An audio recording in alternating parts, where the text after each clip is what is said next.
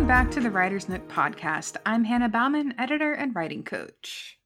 And I'm Leah Davis, a fantasy and romance writer. Two episodes ago, Leah and I talked about our favorite anime and video games, and today we're going to discuss how TV shows and movies have affected our writing. We like to step away from our laptops and engage our brains with other media. Not only do we like having hobbies outside of writing, but our brains often need the break. With television and movies, it's easy to sink into the narrative and the visuals and give the productive parts of ourselves a break. I think there's something so nice about being able to flop down on the sofa and engage with characters while you eat a snack. The marvels of modern technology. So, two episodes ago, we talked about world building and character development in anime and video games. Go back and listen to episode 12 if you haven't already. It's not strictly necessary to listen to episode 12 first, but I do think it is a good introduction into how other media can help your writing, which is what we will continue talking about today. When you engage with TV shows, you're getting shorter episodes over a longer period, much like chapters in a novel. This helps you see complex storytelling from multiple POVs and how these episodes or chapters build on one another. Today's topic is actually going to come with some homework toward the end of the episode. It's one thing to think about all of this stuff in theory, but it's another to actively try identifying and analyzing these patterns in the media you're consuming. Doing so helps you translate those techniques onto the page. So, one show that I've been watching lately is the police procedural Lucifer. Um, for better or worse, that is what my fiance and I have been binge watching, and I have found it really interesting. And if you don't know the premise of the show, it follows the actual literal devil from Western mythology as he parties it up in LA and eventually decides to work as a civilian consultant for the police. Um, it's kind of fun, right? The show was actually based on comics written by Neil Gaiman, Mike Carey, Sam Kieth, and Mike Dringenberg. I hope I'm pronouncing that correctly. So, the two things that I like the most about this show are the multiple point of views and stories that we're getting, and Lucifer's character development. I think those are the really strong points of the show. Lucifer explores his own humanity through his relationships with several human detectives, his brother, his mother, his partner's child, his therapist, because yes, the devil has a therapist, his trusty demon best friend, and the list goes on. All of these lives and stories begin to overlap and connect as Lucifer and his celestial buddies become embroiled in human life. We see all of these stories unravel and, and come together again over the many, many episodes. And so while the plot of each episode doesn't necessarily build on anything, like you don't necessarily have to watch them in order for the police crimes they're investigating, but there is an ongoing story that surrounds Lucifer's relationship with his celestial family and his human friends. Um, and that's really what the show boils down to, I think, is those relationships, identity, and free will. So if you're looking for something with character development and subplot, I would recommend that. This takes two of my favorite things, like the supernatural and crime procedurals, and puts them together. I don't know how I haven't been watching this yet. Right? I don't know. We found it on Netflix all of a sudden. Um, I guess it had it's on Netflix. Yeah, it had been on cable and then it got canceled, but then it got brought back by Netflix or something. I don't know, but it's fun. So working from home, I have way too much quiet time. Like I, I just need something to put on while I work. Why not? Hang out with the devil. I'll be the first to admit that I don't watch a lot of television that isn't anime. It's what my husband and I like to do together. What I do watch on television actually falls under the horror genre a lot. You know, if you couldn't tell. One of my personal faves will always be The Haunting of Hill House on Netflix. I thought it was one of the best handled horror series I've ever seen. The episodes delved into one member of the family at a time, revealing bits of characterization and creepy story in a really well balanced way. Another series that accrued critical acclaim was Stranger Things. Now, I can't say that I love the most recent season, but the first two were really great. Aside from the 80s nostalgia, the show brought us into the world of these kids and made us care not just about their adventures, but their relationship to one another hard pass on anything horror. Rude. as you can probably tell. Um, so, anyway, as much as we love television and movies, we would be remiss if we didn't warn you about something in writing called the movie view. Um, this is just a little aside before we get more into the other stuff that we're talking about today. So, the movie view is when you don't fully immerse the reader in the narrator's point of view, and the reader becomes stuck in a middle ground. On screen, with so much visual and audio power, there are many ways for the viewers to engage with the characters. Music helps establish mood, literally swapping viewpoints from one character to another helps establish relationships, and cinematic shots of the countryside passing by as the characters travel helps establish setting and world. But on the page, the most engaging stories are the ones where readers get inside the character's mind and experience things with them. Trying to write from the movie view, or where we are detached from the characters personally, makes it hard to gauge anything. Setting, mood, relationships, internal conflict, all of that comes from how you anchor your point of view in the story. I've begun to watch movies with a critical eye. Movies must deliver a lot in a very short amount of time. They do that with visuals, from the staging to the lighting to the music to the actors' expressions. These things aren't really things we can accurately capture in writing. No, it's it's um it's very hard and it's very different when you're writing a book compared to when you're writing a movie script.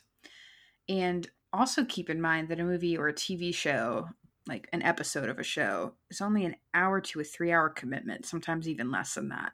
Whereas reading a book and writing a book is going to bring up to, you know, at least 8 hours of content for the readers. So writers have um they have to work a lot harder to get a reader to commit to the whole book. And to do that, we have to use every tool and every word to pull the reader into the story.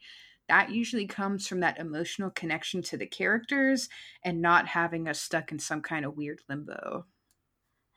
The reader wants to see the characters succeed or fail, depending on the kind of book you're writing. Like, you know, Mr. Martin. so, while you're watching your favorite shows, Pick apart the reasons you're rooting for these characters. What did the show do to make you love these people so much?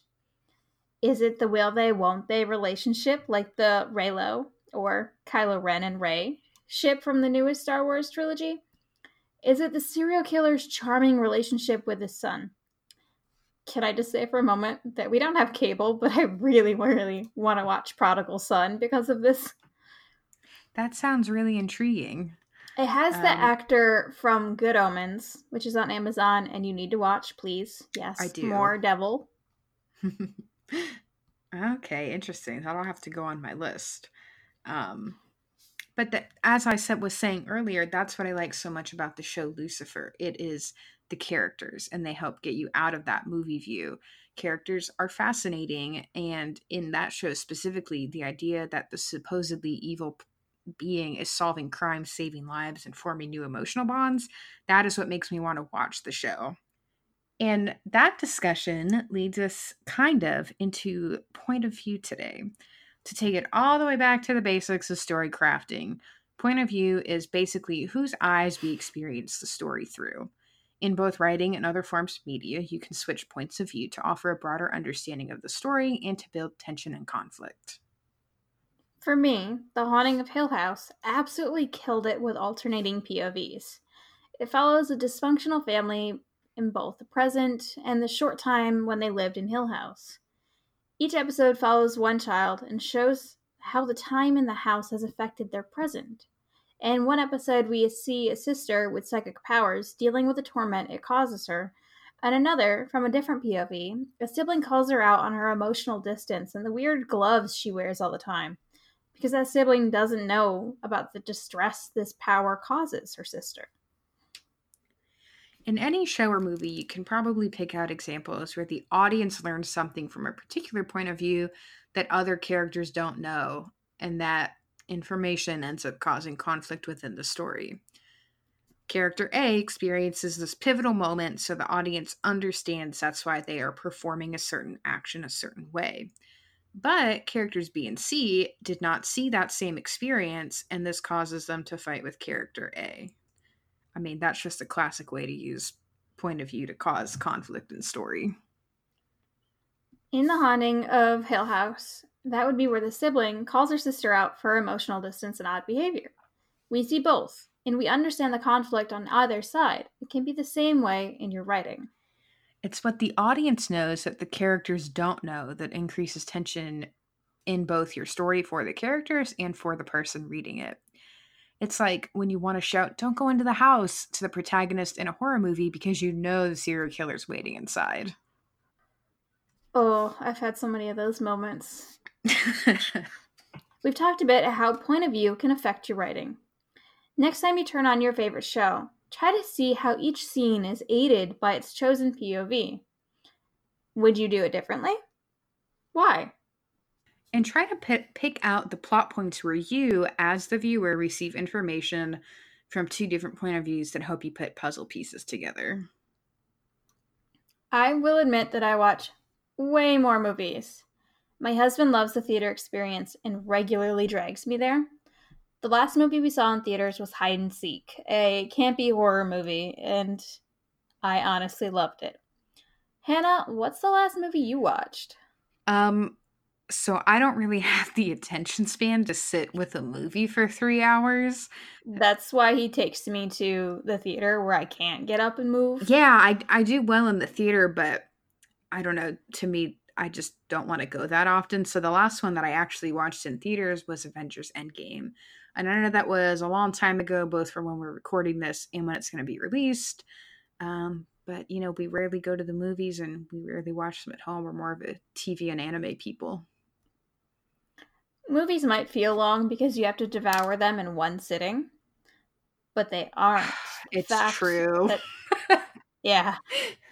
They efficiently deliver an entire story in two hours, and that is amazing. While they do this through some visual effects, you can also keep an eye out for moments where the writing shows. Or places where it falls short and what you would have done to pull it all back together again.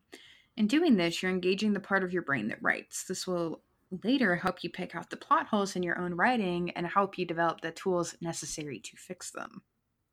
It might be tiring to always watch television and movies with a critical eye, especially if you're writing a lot. You don't always have to pick things apart. Sometimes just experiencing a new thing can refill your creative well in a lot of unconscious ways.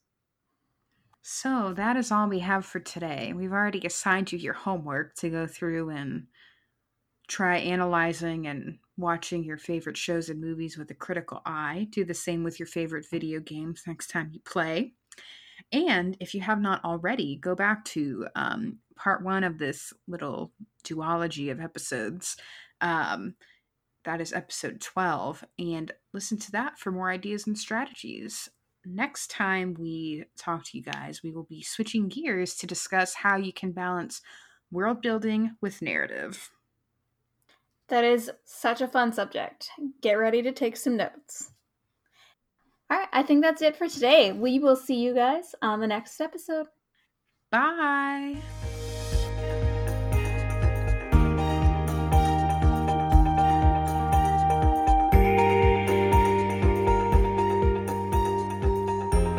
Thanks to purpleplanetmusic.com at www purple-planet.com for our intro and outro music.